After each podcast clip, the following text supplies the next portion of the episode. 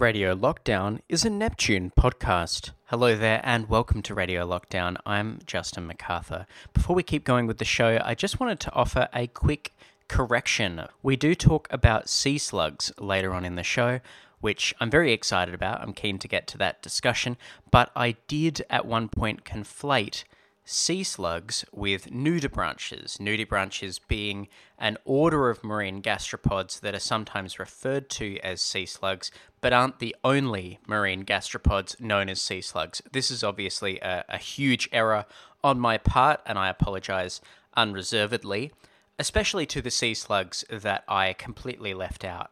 I'm talking, of course, about Pleurobranchoidea, Cephalaspidea, Anaspidea, Thecosomata, Gymnosomata, and Onchidiidae, among other forms of marine gastropod. I think with that out of the way, we can move on with the show in a spirit of community.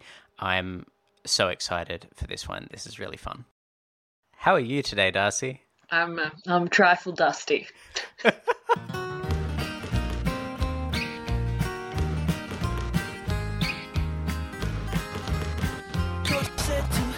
fucking lockdown.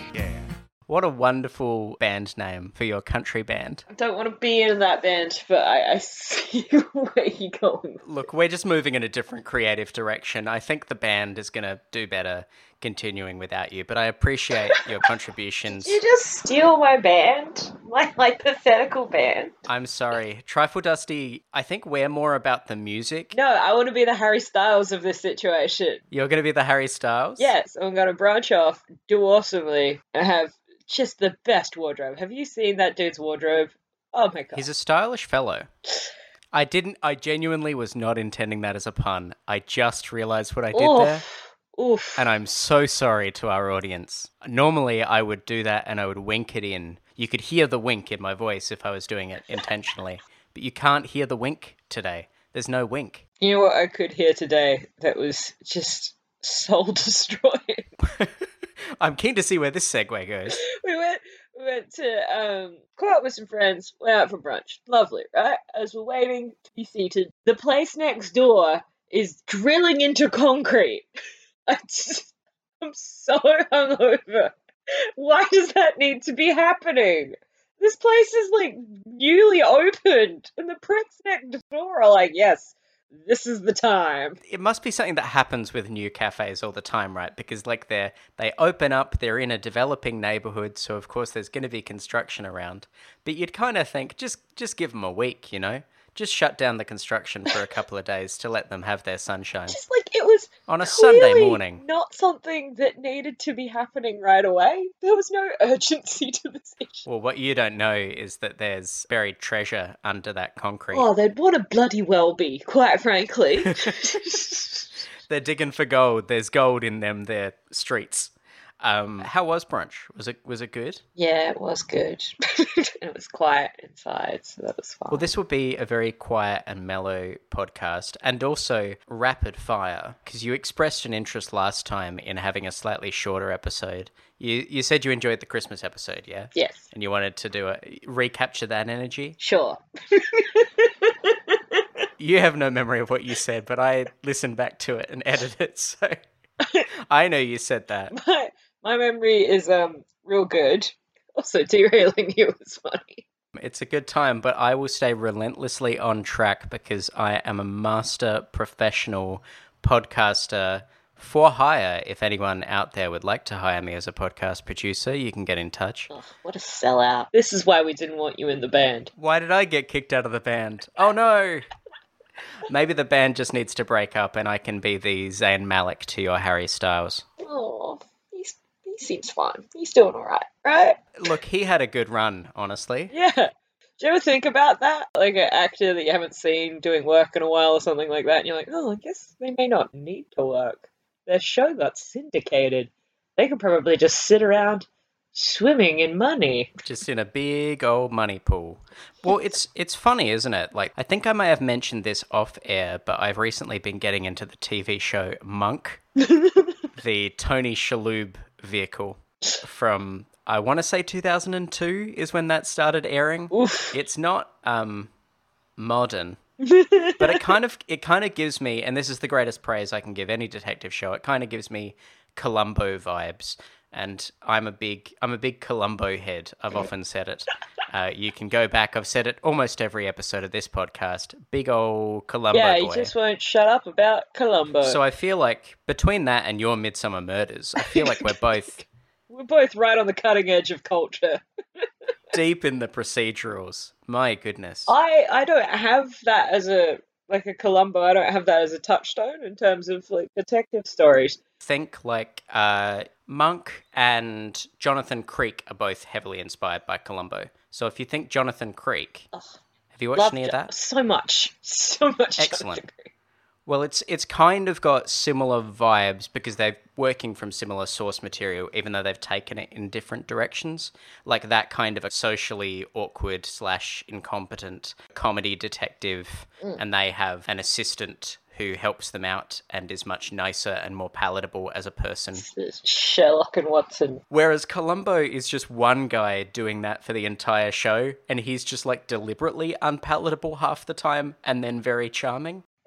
It's just one dude being both John Watson and Sherlock Holmes in the same wonderful man. Oh Um, dear. I don't know anything about Peter Falk outside that role. He may not be a wonderful man, but he comes across as a wonderful man. He was the the nice grandpa who who read to Fred Savage in um, Princess Bride. He is indeed. It's my only point of reference. I'm pretty sure those are the two big roles. Well, there you go. I, I love that man. you know, he had that syndication money, but he came back for the Princess Bride, so that you know that says a lot about his character. This is what I mean. Like Jennifer Aniston doesn't need to make movies. I don't know why we're discussing this. Did you have any news that you wanted to share? I might have some news, What have you got up your need- sleeve, you strange little fellow? but sometimes we need something to get us hype for the news, some sort of news theme.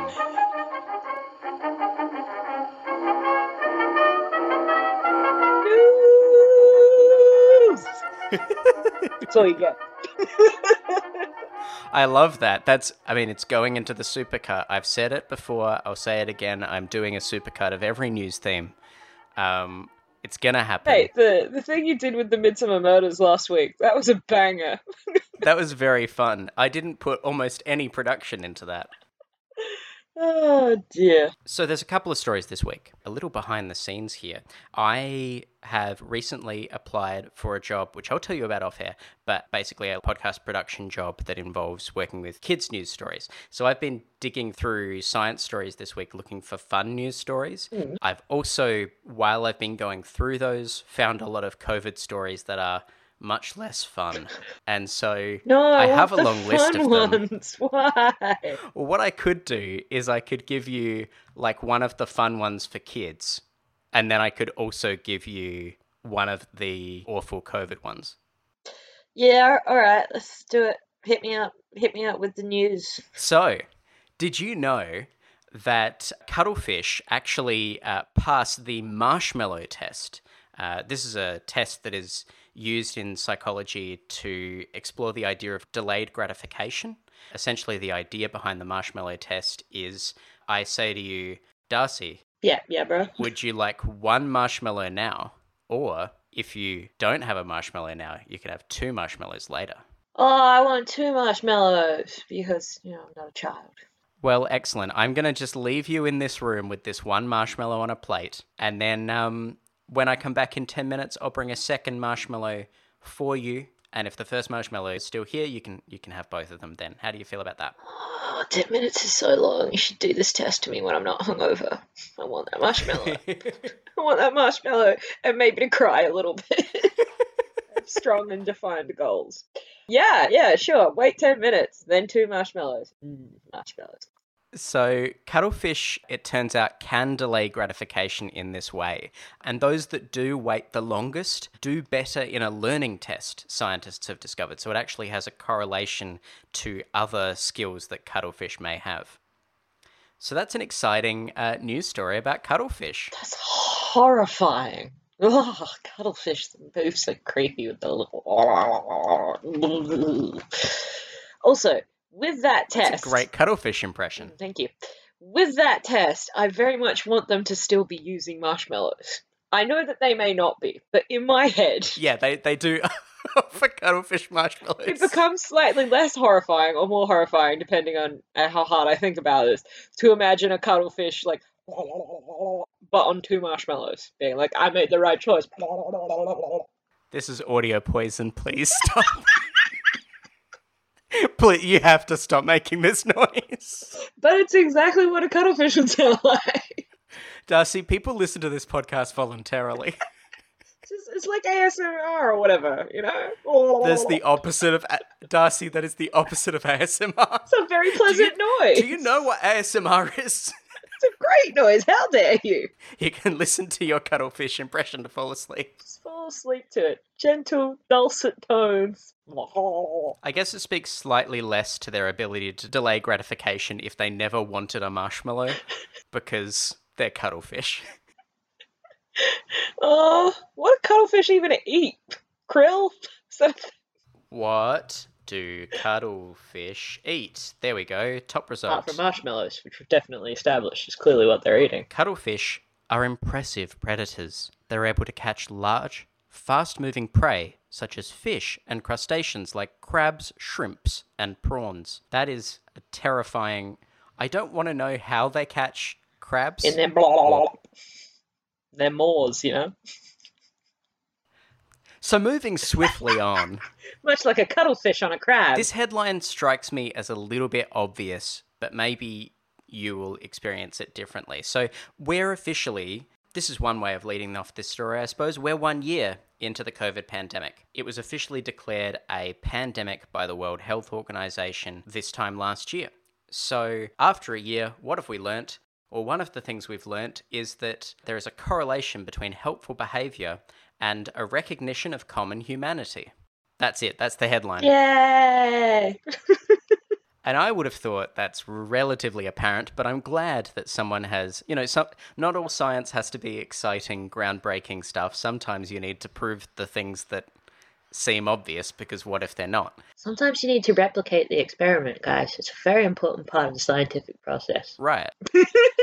so, this very boring study comes from the University of Washington uh, in the United States. They probably wanted something nice to focus on, you know?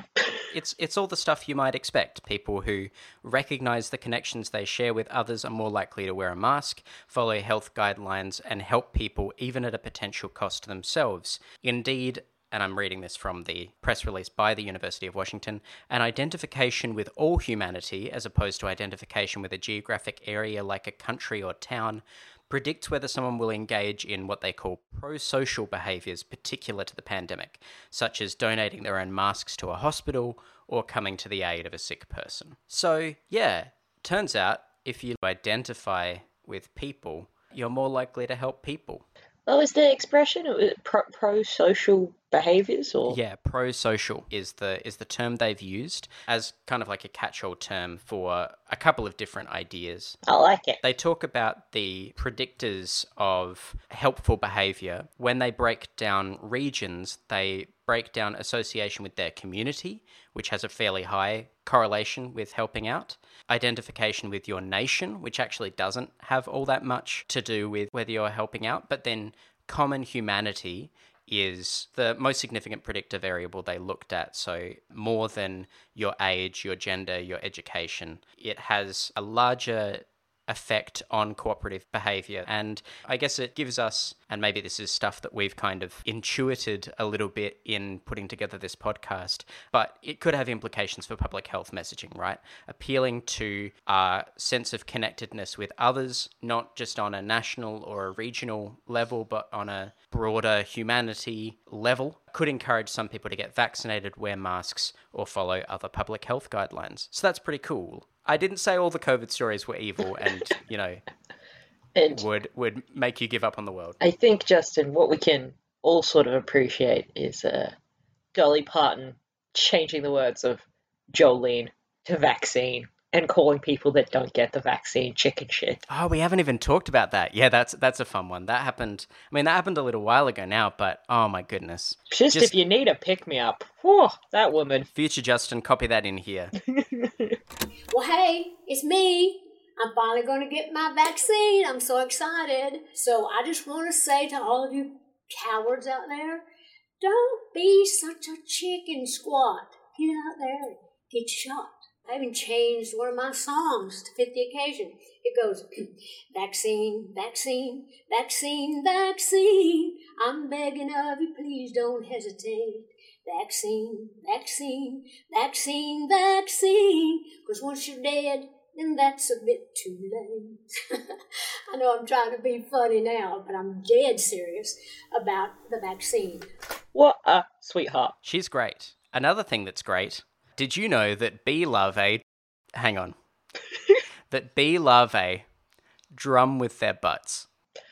I did not know that bee larvae drum with their butts. I, I struggle to understand how that has passed me by. Well, it's only a recent discovery. Uh, so, this is a story from the 15th of March. Obviously, a cocoon, if you are a larva, is not very mobile. You are pretty much stuck there. And predatory wasps take advantage of this by laying their eggs in plant stems where they know that bee larvae uh, sorry, bee larvae are living. So, one way of mitigating that, because the wasps use kind of like echolocation to figure out where the cocoons are, Mm-hmm. bee larvae have multiple calluses on their cocoons, and they use that to tap out a chorus inside the stem of the plants where they're living. The wasps tap on the stem, so the larvae start tapping themselves, and they have two separate parts of their body that this is the first time it's been discovered in any species having two separate parts that appear to have developed independently both for percussive effects they play a sound that has actually been recorded by scientists and i will layer in here Amazing.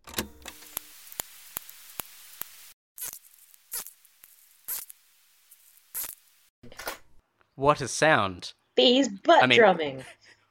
i mean neither of us have heard this just now We're lying to you. this is an illusion which i'm now breaking We are lying to you. You should not trust us. consume media critically.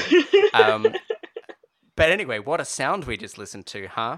Oh man, this is the eels all over again. And uh, yeah, you can't whistle so good with a mask on, turns out. You can't whistle with a mask. This is Just it just sounded like I was breathing heavily. that's actually probably closer to the sound a cuttlefish makes. You don't know that. I do. I speak to a lot of cuttlefish in the course of my work. Cuttlefish sound like and they love marshmallows. These are the two things that I can firmly say I know about cuttlefish. I'm so glad that you have confidence. and I have facts, and together we have a show. so there's a couple of kind of related stories here. I'm not sure if the latter is a response to the former. You'll see what I mean in a moment. Um, so there is a story that's come out of Johns Hopkins Medicine where they've developed a tool that accurately predicts the risk of COVID 19 progressing to severe disease or death. The idea behind it is that people that are practicing in the field start to recognize patterns as they treat more and more patients and become better equipped to identify which people are going to need referrals on to, you know, for more serious treatment, but is still underdeveloped as an area that people know about. So, what might be a useful way of bringing it together in the interim between doctors collecting this information and there being kind of one accepted series of criteria for what's the most serious and what's the least serious, they've brought in some machine learning AI to look at doctors' notes and Oh, those AI got to be really good at reading doctors' handwriting. clinical variables are entered at the patient's bedside, and then that gives the patient a personalized clinical prediction of developing severe disease or death in the next day and week. At any point in the first two weeks of hospitalization, the tool enables a medical team to make more informed decisions about how to treat the patient. So That's amazing. that's very cool. It's very helpful. The basis of it is a predictive algorithm that rather than basing the patient's risk on their condition when they first get to the hospital, it adapts to the patient information and it considers the changes in those measurements over time, says the article I'm looking at. The way it does that is it breaks the hospital stay into six hour windows and it looks at the development of their condition at each window. Then I'm trying to figure out how to explain machine learning in a podcast way. Essentially, it then takes a thousand shots at what might happen Mm. and it sees what the more likely outcomes are and what the less likely outcomes are. Hmm. So it does the what is it, the Doctor Strange thing? It looks at a thousand timelines and then it sees what things are more likely based on possible futures. Hey, what was that? Went forward in time to view alternate futures, to see all the possible outcomes of the coming conflict. How many did you see? 14,605. How many did we win?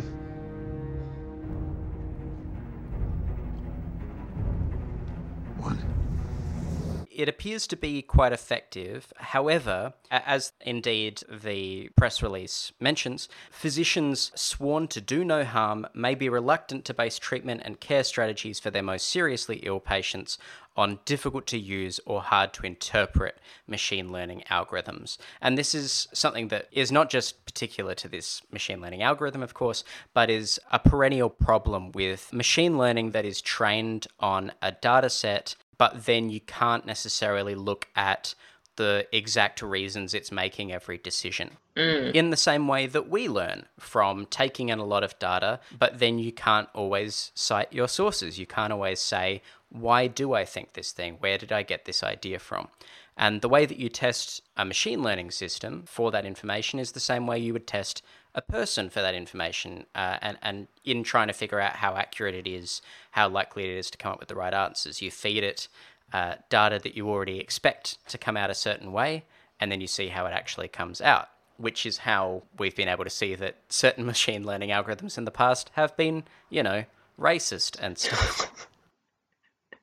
So this one isn't that we know of. so far, we don't think this one is racist. Ugh, that's that's some rough stuff. I think the the useful thing from what I've read of that article there is that the data it's using to make predictions is numbers, not words. The problem with using uh, what's called natural language processing, which is basically taking uh, this would be where you would be taking clinicians' notes on the patient, for example, rather than the numbers. So you can imagine you could say your heart is pumping at a certain number of beats per minute, or you could say blood pressure is high. Okay. Mm. So if you are processing blood pressure is high, then that's natural language and potentially subjective mm. and potentially contains nuance that the machine might not understand. Or you have the number which the machine will assess against other numbers. And machines doing this kind of learning can more quickly adapt to numbers. It's not to say that they can't adapt to words.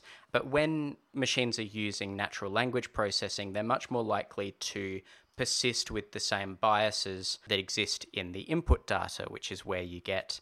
Um, Racist robots. yeah, yeah. I'm sure that we can uh, discuss this in more depth with someone that knows what they're talking about at some point. But there have been, for example, AI, or not AI systems, uh, artificial intelligence is kind of a murky word to use around this, but there have certainly been machine learning algorithms that have been used, for example, to determine the length of sentences in the United States for certain crimes. And they have reflected the fact that, like, African Americans tend to get longer sentences historically in the training data, and therefore the algorithm recommends longer sentences to people from, for example, certain postcodes. oh boy. Yeah. So, interesting. If you're using doctor's notes. Black women, it's really this is generalization from something I've half remembered, but it's really hard for them. They um, are expected to tolerate a lot more pain than the average person. Yes, this this is the other thing I was going to bring up. Actually, um, I don't have the I don't have the source for that in front of me, but I will put that in the show notes.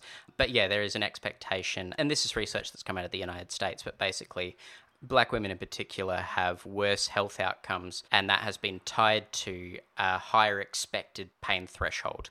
So doctors basically think that they can deal with more than white women experiencing the same problems, which means that you you know you diagnose differently, you administer different painkillers, people suffer more and die more. women in general will be believed less. You know, I have this problem. No, you don't.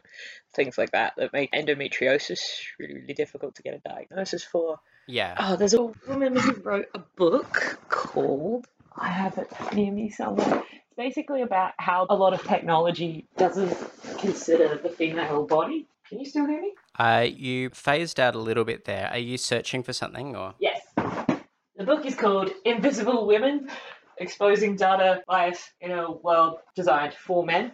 She talks about how the symptoms for a stroke in women are different. So, Justin, what do you understand are the symptoms of a stroke? What are the generalized ones that we all know? Smelling burnt toast. Yeah, and the pain up the left arm, I think it is. Right. That's generally just for men. For women, it can be a whole bunch of other things, but it's not those two necessarily. So, women don't know how to figure out if they're having a stroke or not because no one's giving them the medically specific information for them. It's just not something that they've really studied or considered too much further. So, women in medicine, very interesting, and um, race in medicine, very soul destroying. And this is why I'm inclined to believe that the second article, which is from the University of Cambridge and it's called Use of AI to Fight COVID 19 Risks Harming Disadvantaged Groups, Experts Warn. This was released five days after the other article, and I don't know if they're throwing shade on the other article.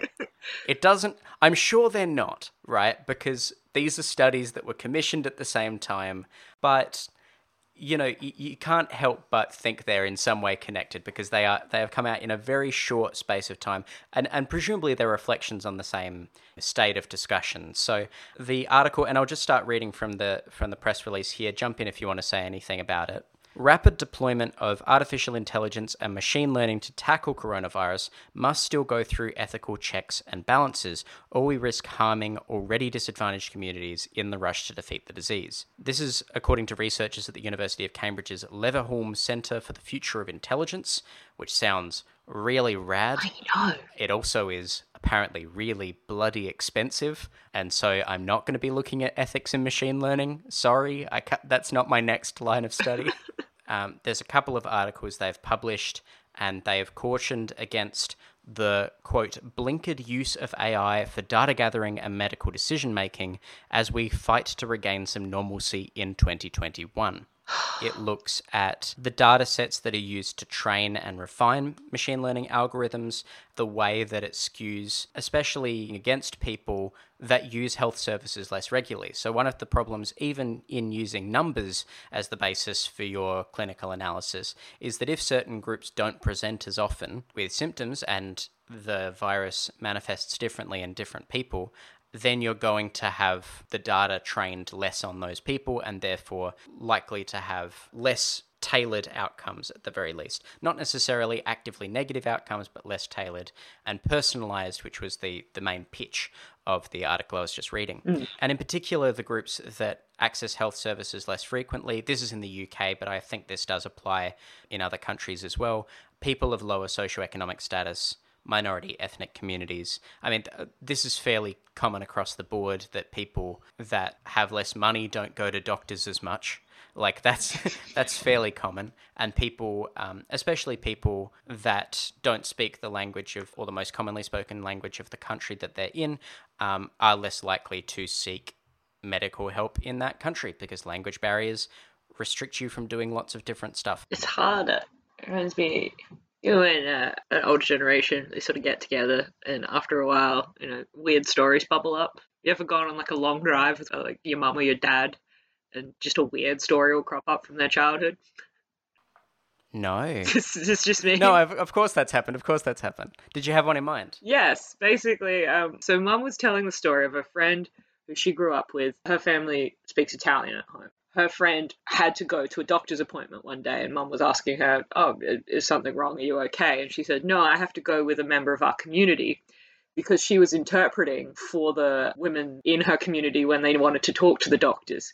And this, like, 13, 14 year old girl had to go along, you know, probably blushing bright red, going, This is the issue, I think. Please help this lady. But it's that, yeah, the disconnect there is that otherwise, you know, those ladies wouldn't be going to the doctors because they couldn't explain accurately what was happening to them. Yeah, I mean, I, I went on a student exchange in Berlin, a city that largely speaks English, and, you know, I didn't go and get a haircut because I was like, that's going to be an awkward interaction, you know. I because I'm I might not have the German that I might not need for this interaction, you know, like it, and that was in a very welcoming situation where it was not a high risk situation and that sort of thing. We did we did go get haircuts in Japan, and uh, my mate and I knew like only like two or three words, and we knew chotto meant um, short, and she did want her hair cut short. Uh-huh. Not as short as she got it. she was all oh, shaved, no. and it was the middle of winter. We got we got out of the hairdressers, and she was like, "Look, it's not terrible, but I'm going to buy a really big hat because bloody freezing." Chotto, chotto. Sugoi this ne. Algorithms in the UK are being used not just for diagnostic criteria, but also to determine vaccine allocation. I'm just going to read from the article. In December, protests ensued when Stanford Medical Center's algorithm prioritized home workers for vaccination over those working in COVID wards. As Dr. Alexa Hagerty says, algorithms are now used at a local, national, and global scale to define vaccine allocation, and in many cases, AI plays a central role in determining who is best placed to survive the pandemic. So, this is quite important stuff, and I guess especially in the UK, which has just seen a record breaking vaccine rollout. Uh, they've now vaccinated more than the entire population of Australia. They, in one day last week, vaccinated 660,000 people. Um, it, like an incredible rollout in the UK. But it is also important that the systems that support that in moving rapidly, in deploying as many resources as possible, don't leave out minority communities. I mean, we, we've already talked about this in the context of the of the Melbourne lockdown, where minority communities were kind of left aside in the rush to shut down like that big apartment complex right? Um, there was very little communication even though a lot of those people did not have english as a first language and the translations provided by the government were were not very good. In fact there was one document that was released where i believe half the document was in arabic and half of it was in farsi. Like two different languages as the two halves of the message. Th- There has been huge issues in government responses, setting aside the AI, in accommodating minority communities, and it's important that AI deployment doesn't doesn't hit that. But but it is lucky, I guess, uh, that the research being done at Johns Hopkins is largely around numbers more than words. As I said earlier, that should make things a little neater. Do you want to hear another story for for younger listeners? A- a- Yes. another another nicer story. yes. It's my cuttlefish noise. It's how cuttlefish say yes. I hate this. What's the next story, Justin? Do you want to hear about the National Sea Slug Census or the surfboard that was found after 16 months at sea? It's all very nautical. Yeah, I suppose we've covered cuttlefish and sea slugs and surfboards. It's going to be a very this is very aquatic. This is like eels part 2 or whatever. Why are pirates pirates, Justin? Because they are. Uh so That surfboard, that's a long time. Was it taken by a friendly pod of seals? uh, you want to do the surfboard first? I've just brought up the other one. Alright, sea slugs. How do you count all the sea slugs? It seems like a really, really boring day. Or or fascinating. Some sea slugs are pretty. well, you haven't seen you haven't seen what these sea slugs look like. They're all pretty. Are they like the yellow ones with the bright blue spots? Hang on, I'm going to link you to this. This is an article from the ABC entitled Nudie Nerds Turn Out for Annual Sea Slug Count and Find a Blaze of Underwater Colour. That is a very blazingly colourful sea slug.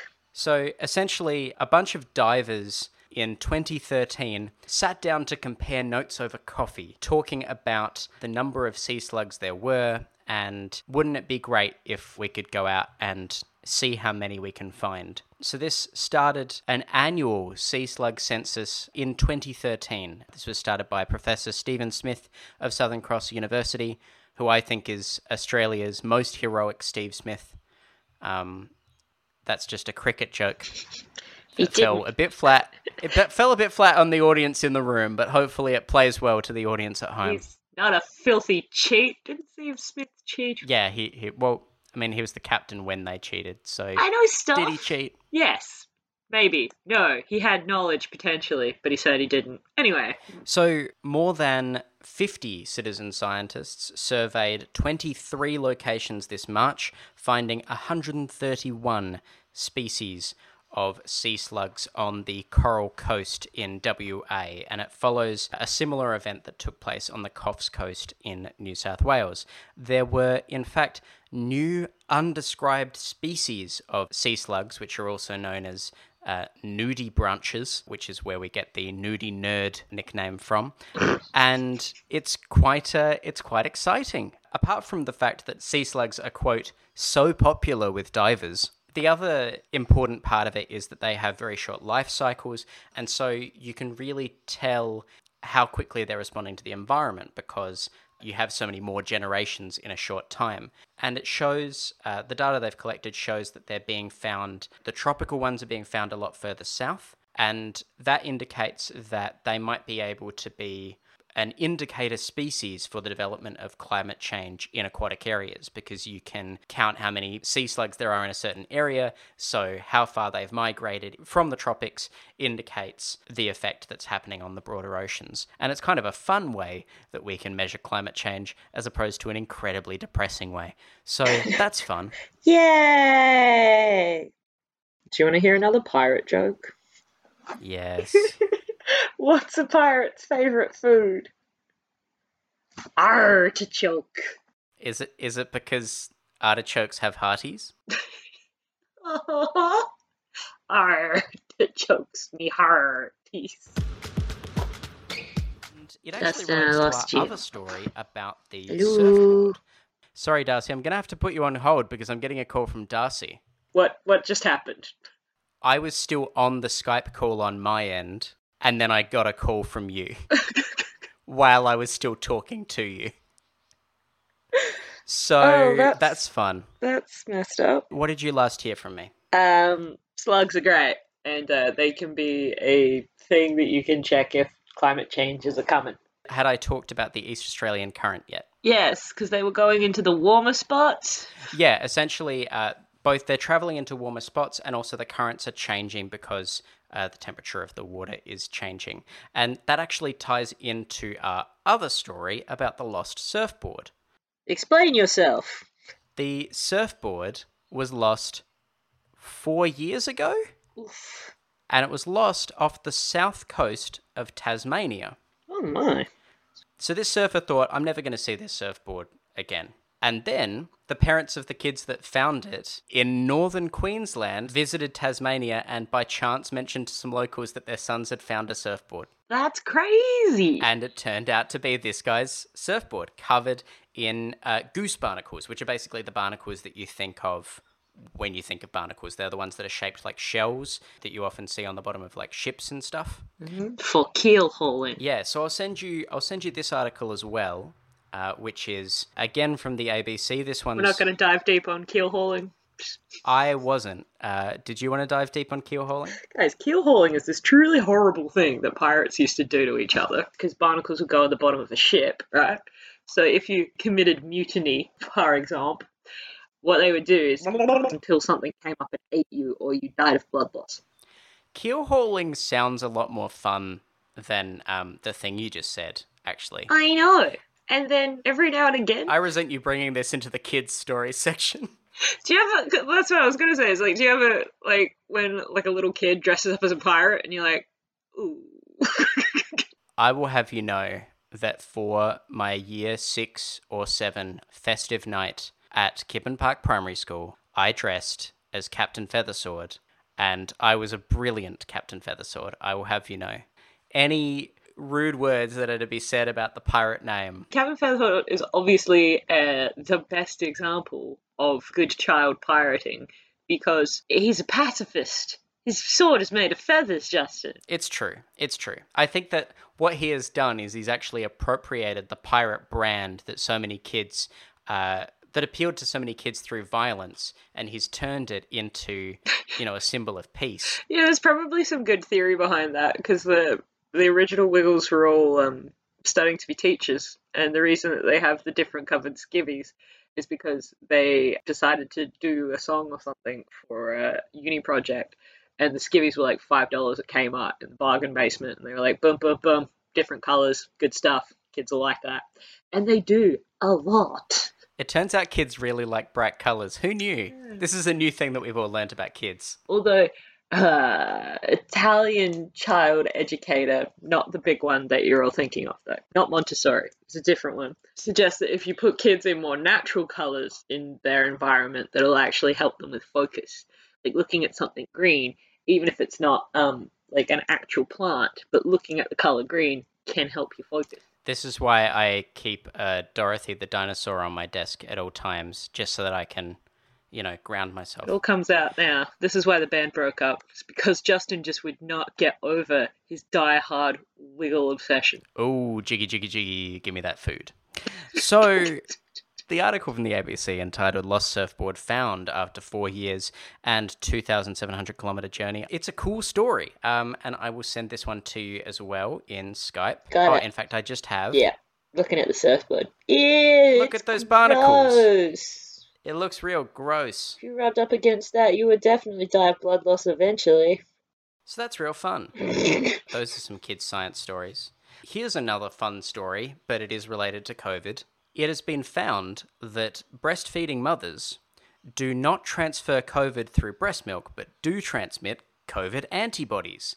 ah, that's cool. Yeah. This is kind of cool, right? Because in some places, you need to fact check this because I don't. I only know this from I think like weird medical procedurals. Um, you can sell your breast milk to people that can't produce breast milk or I don't know want it for their kids Yeah. haven't got time to express or breast milk's a tricky area man because like there was that big push in america where they say breast is best but if disadvantaged women I haven't got time or if you're back in the workplace you, some workplaces don't allow it even though it's discrimination anyway putting all of that aside there are some places where you can buy breast milk right so Yeah. imagine how much money your COVID antibody breast milk would go for. You'd be like, this is basically a vaccine that's coming from my boobs. I mean, and this is why I'm sure that this is another source of vaccine that we are going to see very soon. Um, but um, I'm horrified by having just said that, so I'm going to move swiftly on. You reckon it could be like a vaccination latte? That's the podcast. That's the episode heading. Okay. You're all good. Make some latte art. it's a little, little syringe, but like with like a little line through it. That's the latte art. You're like, nah, man. You're all good. Just drink this. Inoculate yourself. I can't, Antibodies from my body. I can't think of anything that embodies my brand more than vaccine latte. I feel like, my God, that that is a powerful phrase. Let's let's leave out the breast milk element of that, but just focus on the idea. That's the squeaky bit. That's that bit, you know, that's that's that's a bit difficult, but like once we're past that, let's just get onto the phrase vaccine latte because that has market potential. Holy shit. If like bulletproof coffee went big. Imagine COVID proof coffee. That was a bit cute. Did you see ABC did a, a article on um, the big uptick in coffee drinking in Britain because they're in lockdown. The only thing you can sort of do is go outdoors, have a walk around. So uh, instead of going out for a few beers, you go out for a nice hot coffee. There's a couple of Australians setting up um really you know like our style cafes. Cafes like we have. Yeah, like the nice ones where the coffee's good. So, the study, which was published on the 9th of February in the journal mBio, analysed 37 milk samples that were provided by 18 women diagnosed with COVID 19. None of the milk samples were found to contain the virus, and nearly two thirds of the samples did contain two antibodies that are specific to the virus. And this in combination, especially with another study that I'm going to get to in a moment, indicates that mothers suspected of having COVID and even mothers that are actually COVID 19 positive should not be separated from their newborn children. This is something that has been happening around the world. And this is, I guess, ties into the broader idea that this is still a developing field and a lot of people are acting on their, their intuitions. It is not intuitive to say that a COVID positive parent or even a COVID unknown patient should be treated with their newborn child who may be very vulnerable but there are multiple studies now coming out indicating that parents and newborn children, as is the case in broader society, should not be separated. I'll get to the other study, but did you have anything to say on that? No, that's nice. You know, you can stay with mum. Yay. Babies. And not only can you, but uh, in the case of vulnerable newborn children that are small or sick, the risk may actually be greater to those children removing them from their parents and not allowing that kangaroo care, that skin to skin contact. That's what it's called? That's cute as shit. Aww. Yeah, kangaroo mother care. Um, I've been reading about it a lot today because while I do think this study is really interesting, I think some of their numbers are a little bit dodgy. And I'm saying this as I, I, I, I want to add every caveat to this that I am not an epidemiologist um, or a mathematician or any of those things. It's a bit of a back of the notebook estimate to get the numbers that they come up with. But in terms of the actual risk scenario and of the ultimate conclusion they come to, it, that is absolutely watertight. Healthcare workers that are caring for small and sick newborns are, particularly stressed by a lack of PPE, lack of resources, including oxygen, and fear for their own health. And as a consequence of this and, and other factors, two thirds of 1,120 healthcare workers surveyed worldwide would choose to separate mothers and babies with a positive or unknown COVID 19 status. Mm. This is not to criticize those healthcare workers because, boy, it is, you know, they are absolutely champions. Every single one of them, uh, you know, doing the work that they do is incredibly vital and they're only responding to the best information that's out there. But the information that's out there is changing. And the indication is that kangaroo mother care, which is basically the idea that especially newborn infants that are at risk should actually receive skin to skin contact, and that can provide. Um, the phrase that I liked is from Wikipedia the value of kangaroo care is that it ensures physiological and psychological warmth and bonding. Mm. The stable body temperature of the parent can actually help to regulate the newborn child's temperature more smoothly than an incubator can. It allows for more readily accessible breastfeeding, and it also means that you basically don't have to have a medical professional when the baby needs to be breastfed and that sort of thing all the time. It's it's the the baby is right there, and that may actually be more valuable while healthcare resources are strained. Of course, the impulse there is to not do that because in every other part of healthcare, the correct thing to do has been to keep people as apart as possible. But especially for these newborn children, it can be very valuable. It's good to hear that those mothers can stay with their babies. That's nice. It is, it is. But yeah, I think that's that's been a very long news roundup, but I I really I couldn't help but drop many many stories this week because I've just been reading really interesting stuff. Or I think it's interesting. Hopefully it's interesting to you, Darcy. Mm-hmm. Or at least you're tolerating it as best you can while hungover. I've certainly learned some facts. Hopefully it's interesting to our listeners and will be interesting to you later. It was interesting at the time. I'm just a little low energy today. Do you have another pirate joke for me? I don't. I've really let you down, man. What's uh what's a pirate's second favorite letter? What? Well, their second favorite is R because their first love is the sea. Justin, we must end this podcast.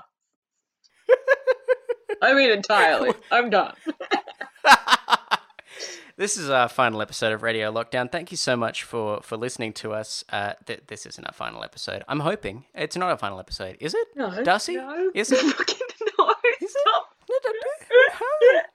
We'll we'll have a much clearer announcement when it is our final episode. Until then, you're stuck with us for a few weeks longer. Uh, Darcy, do you have anything that you're looking forward to in the coming weeks, months, and years? Weeks, months, and years. Oh my. Um. Oh, I bought some herbs and they're still alive. I bought like I planted some herbs and they're still alive. So I'm looking forward to watching them grow and flourish. It's nice. That's cool. Hmm. Yeah, I've I've um, been managing to keep our succulents alive, and in fact, uh, Lily has just put on a new sprout uh, just this past week. I think that's what it's called. I'm a very good gardener. That's the that's the name of it. You haven't like given your succulent a name. Is is that is that what's happened? It, it has a new shoot. There's a new bit coming out of the ground. Well, that's exciting. That's a shoot, right? Yeah. Or a thing. Look, I I don't know much about plants, but I I've given them enough water. You will, by next episode, I'm going to ask you some further exploratory questions about plants. I'm going to hold you to that. All that's left to say is have a uh, have a happy Easter, I guess, if you celebrate that, and we will be back for the next show in a fortnight's time. Uh, yeah, you can find our stuff on Patreon. Hang on, no, that's not the link. On patreon.com slash Neptune today. You can also find us on, you know, all the podcast places and leave us a review. And get in touch. Yeah, send me an email, uh, neptunetoday at gmail.com. We're going to be doing some ads soon as well. Uh, we are partnering with another podcast to expand our podcast network, which is very exciting.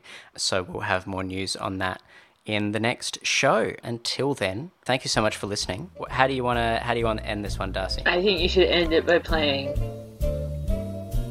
somewhere beyond the sea. Like we're fading out of Finding Nemo. My love was waiting for me. Bam, bam, bam. I'll go sailing. Exactly. I'll play something from Finding Nemo. Alright, so now now the podcast is over. What's this job you're applying for, man?